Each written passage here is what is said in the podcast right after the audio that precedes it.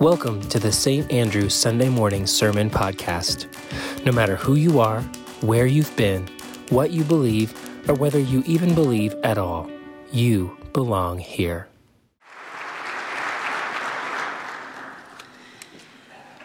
The book of Isaiah is arguably one of the most complex books of the Hebrew Bible. It is introduced as the vision of Isaiah, son of Amos, which he was concerning Judah and Jerusalem in the days of Uzziah, Jotham, Ahaz, and Hezekiah, kings of Judah. According to this superscription, Isaiah, a prophet of the southern kingdom, was active in the 8th century BCE for almost four full decades. Yet only a small part of the book can be associated with one 8th century author. Even a casual reading of Isaiah in English reveals a major shift at the beginning of chapter 40. The writing style is more poetic and the harsh judgments of the previous chapters transform into messages of hope and reconciliation. Historically, the situation changed. This new author, whom scholars call the second Isaiah, addresses a people living in the aftermath and the desolation of the Babylonian exile. We can only imagine listening to these words, the people's questions. When will this exile end? Where is hope and joy to be found? Has God forgotten about us? Amid this despair, the prophet's poetic message reminds them of God's love, promise, and a light that will soon rise and enlighten the whole world. Let us turn and hear the magnificent words as expressed by Isaiah words of joy and assurance. Our reading today comes from Isaiah chapter 60, verses 1 through 5, 18 and 19, from the Common English Bible. Arise, shine, your light has come. The Lord's glory has shone upon you. Though darkness covers the earth and gloom the nations, the Lord will shine upon you. God's glory will appear over you. Nations will come to your light, and kings to your dawning radiance. Lift up your eyes and look around. They are all gathered. They have come to you. Your sons will come from far away, and your daughters on caregivers' hips. Then you will see and be radiant. Your heart will tremble and open wide. Your gates will be open continually, day and night. They won't close, to bring to you the wealth of nations and their kings led in procession. Violence will no longer resound throughout your land, nor devastation or destruction within your borders. You will call your walls salvation and your gates praise. The sun will no longer be your light by day, nor will the moon shine for illumination by night. The Lord will be your everlasting light. Your God will be your glory. Thus ends the reading.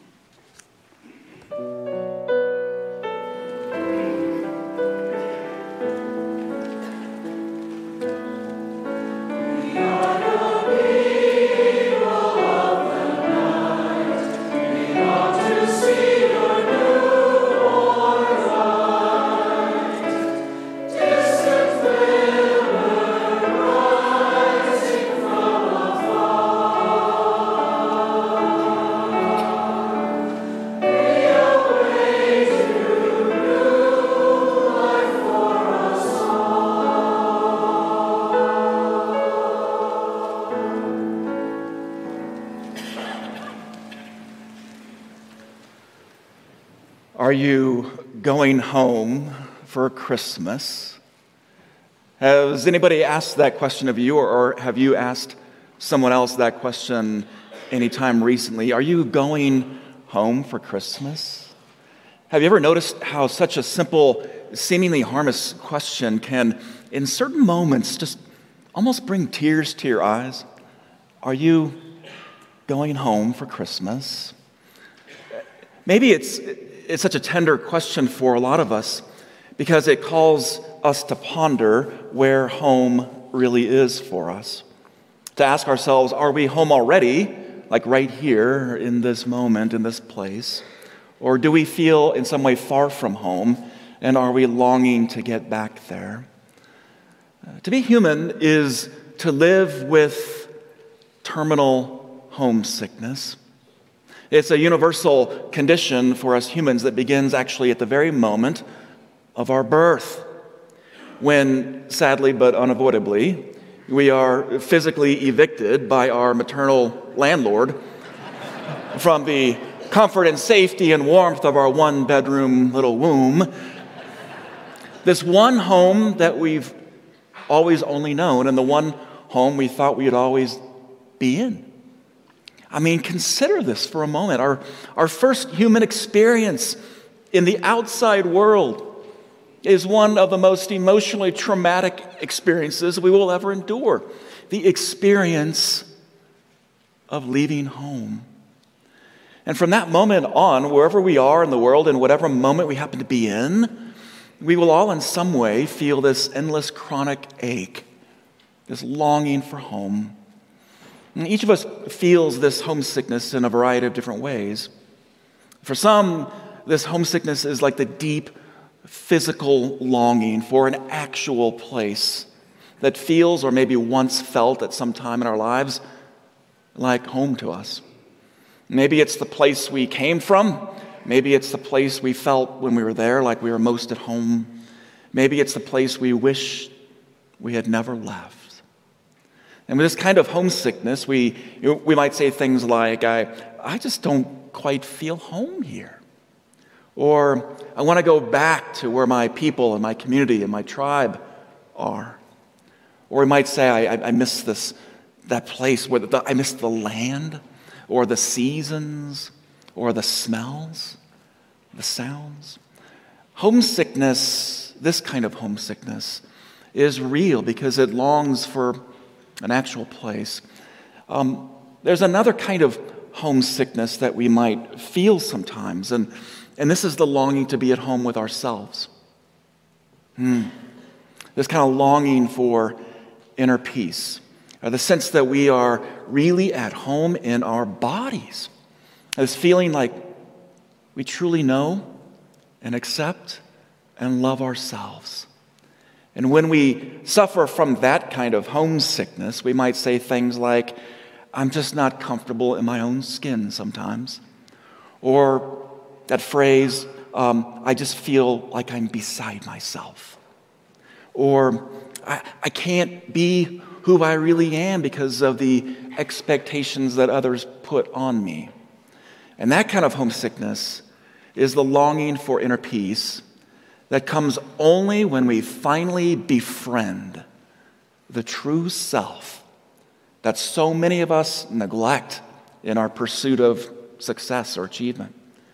When we finally embrace that stranger who is ourself, we're at home. And this kind of homesickness is, is so widespread in the world today that it becomes the primary source of our anxiety and our general unhappiness as humans. Now, there's one other kind of homesickness, I think, that we're apt to experience as humans, and that's, that's a longing for the past. The ancient Greeks called this kind of homesickness nostalgia. Nostalgia means something like to long to go back to the start. It's the longing for what used to be. Nostalgia, it's, it's not always bad, by the way. It can take us down this wonderful trip down memory lane when we can remember the good times and the good people who are part of our lives and people who have come and gone. We can remember the rituals and customs, the celebrations like Advent and Christmas, uh, all these things the way they used to be before we moved or before that event happened in our lives or before the world changed. Nostalgia is like walking down Main Street, USA at Disneyland where everything seems so quaint and coiffed and, and everything is in its proper turn of the century small town place. But it's easy to forget that Main Street USA is not real. I mean, Disney calls it a themed land for a reason. And that theme is only alluring to us because it edits out the unfavorable memories and all those details that we don't want to remember. And that's the real problem with nostalgia, isn't it? When remembering the good times becomes an effort to return to the good times. And this happens whenever our current circumstances do not quite live up to the fantasy or the illusion that has been made of our past. It's like having to listen to that one guy go on and on for the umpteenth time about that game winning touchdown that he scored back in high school 45 years ago. I mean, or it's like listening to the guy who, who had to walk to and from school every day in the snow, uphill both ways, and never complained once. And, and that's the real problem with kids today. what makes nostalgia so dangerous is that it can turn the past into something bigger and more wonderful and more desirable than it ever really was, or something far better than what actually could be. Now, do any of these forms of homesickness describe in some way your life experience? The longing for place, the longing for inner peace, the longing for the past. In the Bible, this experience of homesickness is called exile. It is the longing for a place that's been lost. It's the longing for the inner peace that people once had. It's the longing to return to the past. In the Bible, exile is both a personal and a collective experience. It's felt by individuals and entire nations whenever they have the sense of not quite being where they belong or that sense of not knowing who they are now after having gone through some disappointment or tragedy, or that sense of not knowing what the future might hold for them. Homesickness, in the Bible, it's called exile. And the Bible reminds us over and over again that, that exile comes to every one of us as humans. And when it comes, it brings both grief and grace. It brings grief because we have to acknowledge that we have been in some way displaced and we can't go back. But it brings grace because we realize that if we are to survive in this new reality, we have to choose to make home in the place that we're in right now. I'm reminded of, of the American philosopher uh, Nicholas uh, uh, Wolterstorff is his name. He taught at Yale for many years. And he wrote this beautiful memoir in the aftermath of the death of his son in a mountain climbing accident. That memoir, I highly recommend it, is called Lament for a Son. And he says in his book that after the death of his son, everything he once knew and believed about God changed. It wasn't that he didn't believe anymore, it's just that some of those old familiar beliefs about God didn't work anymore. He said before the accident, he understood God to be uh, what he described as an indescribable majesty, uh, a force of graciousness and goodness. God is the one who blesses. And then he lost his son. And he said everything was different. He asked, Who is this God? Is this a God of majesty? I don't feel majesty.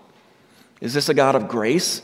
I don't see grace. In fact, he says in the book, uh, the dark clouds hid the face of God.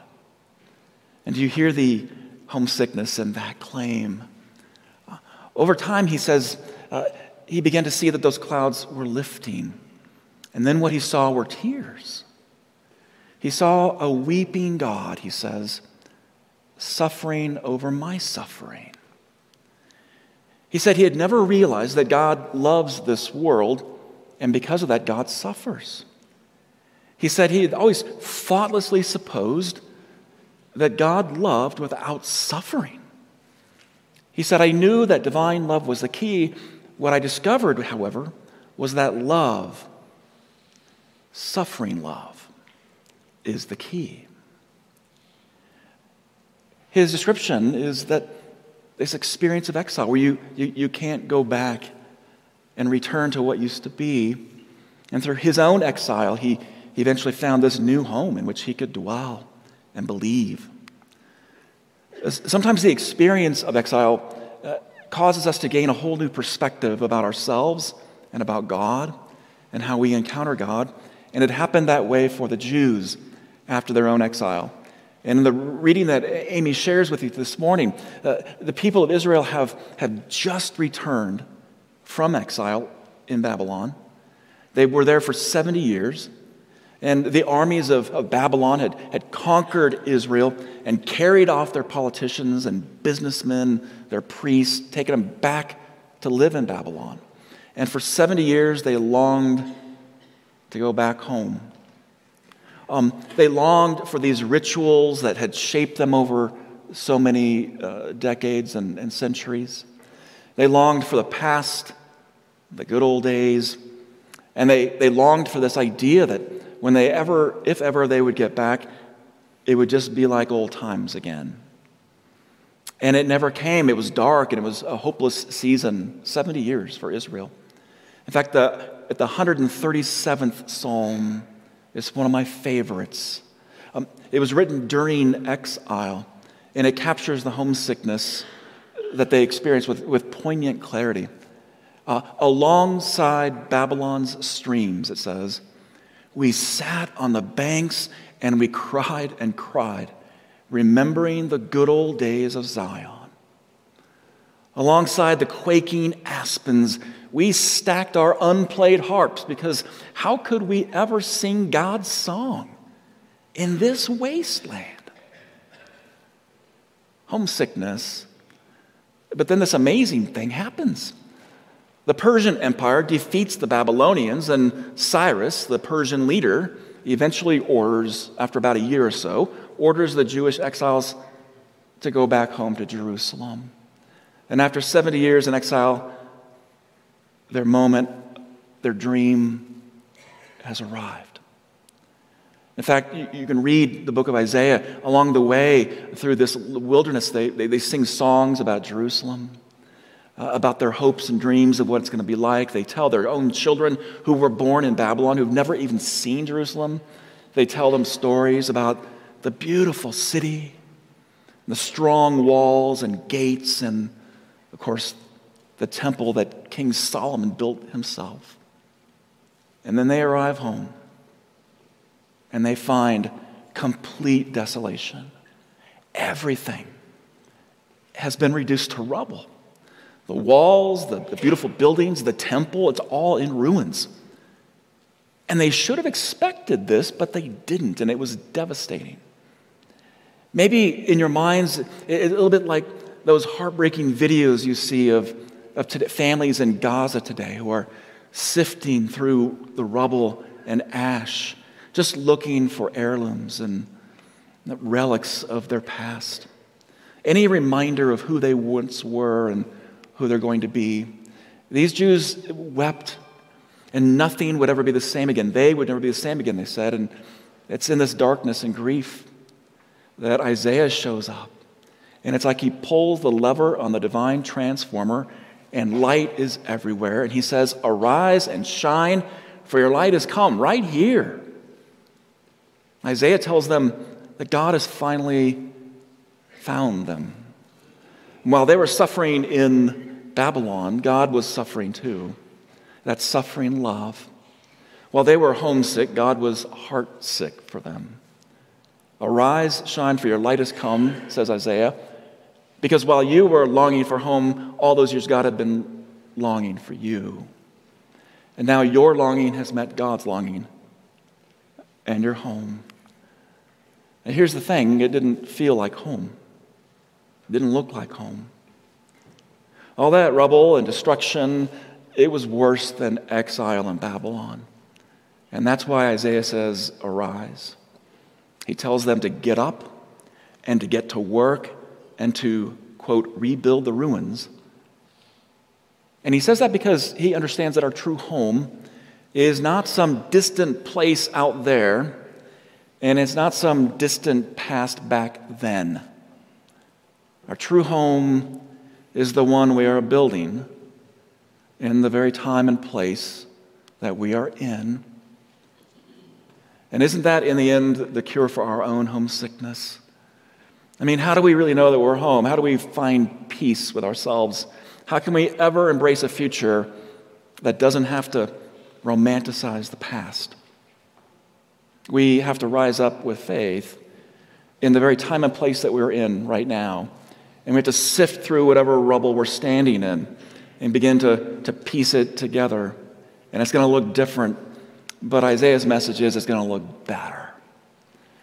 Because home is not somewhere else, and home is wherever we happen to be. And home is where our longing meets God's possibilities to begin to build something new with our lives. And that's the beautiful thing about Isaiah's message.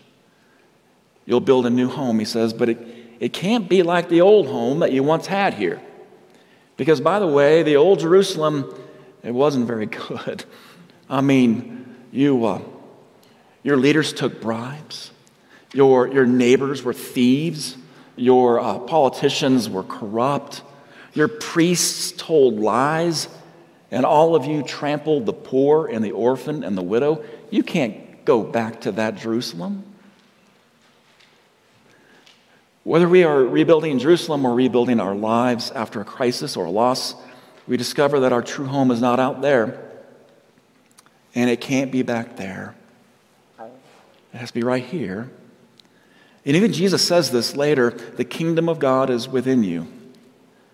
That is to say, you cannot find your true home in yesterday, and you won't find it at Disneyland's Tomorrowland. You'll find it when you finally wake up to the world you're living in and rebuild. I watched the wonderful Wizard of Oz this week. Uh, wow. I mean, what a beautiful film about losing home and finding home again. And how does it how does it all work? Well, Dorothy, she longs uh, in the beginning of the movie to leave home and to go to a place literally where she says there are no troubles uh, somewhere uh, over the rainbow, uh, where dreams really do come true, and where trouble melts like lemon drops high above the chimney tops. And then it happens, and she's, she's carried away with Toto by this tornado, and, and then she longs for home. And they have to find their way to get back, and they encounter wicked witches and, and munchkins and winkies and all kinds of obstacles and trials with the help of three generous but imperfect friends. but it's not until she reunites with Glinda, the good witch, that she discovers that all she has to do is wake up and she'll be home. What does she tell Dorothy? You've always had the power. You just had to learn it for yourself. And it's a wonderful ending because it's so true. Isn't it a gift to finally wake up where we are and find ourselves saying, There's no place like home? How did the great poet T.S. Eliot say? Uh, we shall not cease from exploration, and the end of all our exploring will be to arrive where we started and know the place for the first time. That's Isaiah's message. It's time for you to wake up. It's time for you to know this place again for the first time. It's time for you to, to rise up and make this place your home, to choose to be a light to the nations. This is what we do during the season of Advent. We wait and we work we wait and we work until the full brightness of God's light fills our homes. Maybe you find yourself in that in between time, that homelessness to, to home journey. And maybe you find yourself looking at the world and realizing maybe there's a better way to live too. Uh, a world without fear and violence and suspicion. Wherever you are today, God says, um, I love the, the message translation get out of bed, people. Wake up and put your face in the sunlight. God's bright glory has risen for you. Our takeaways for today to be human is to always long for home. You know, the home God calls us to is not in some other place or time, but in the here and now. And our true home is the one we are building in the place and time that we happen to be in. Amen. Thanks for tuning in to this week's podcast. If you'd like more information about our church or our vision to eradicate social isolation and disconnection by practicing the faithful presence of the incarnate Christ, please visit gosaintandrew.com. See you next week.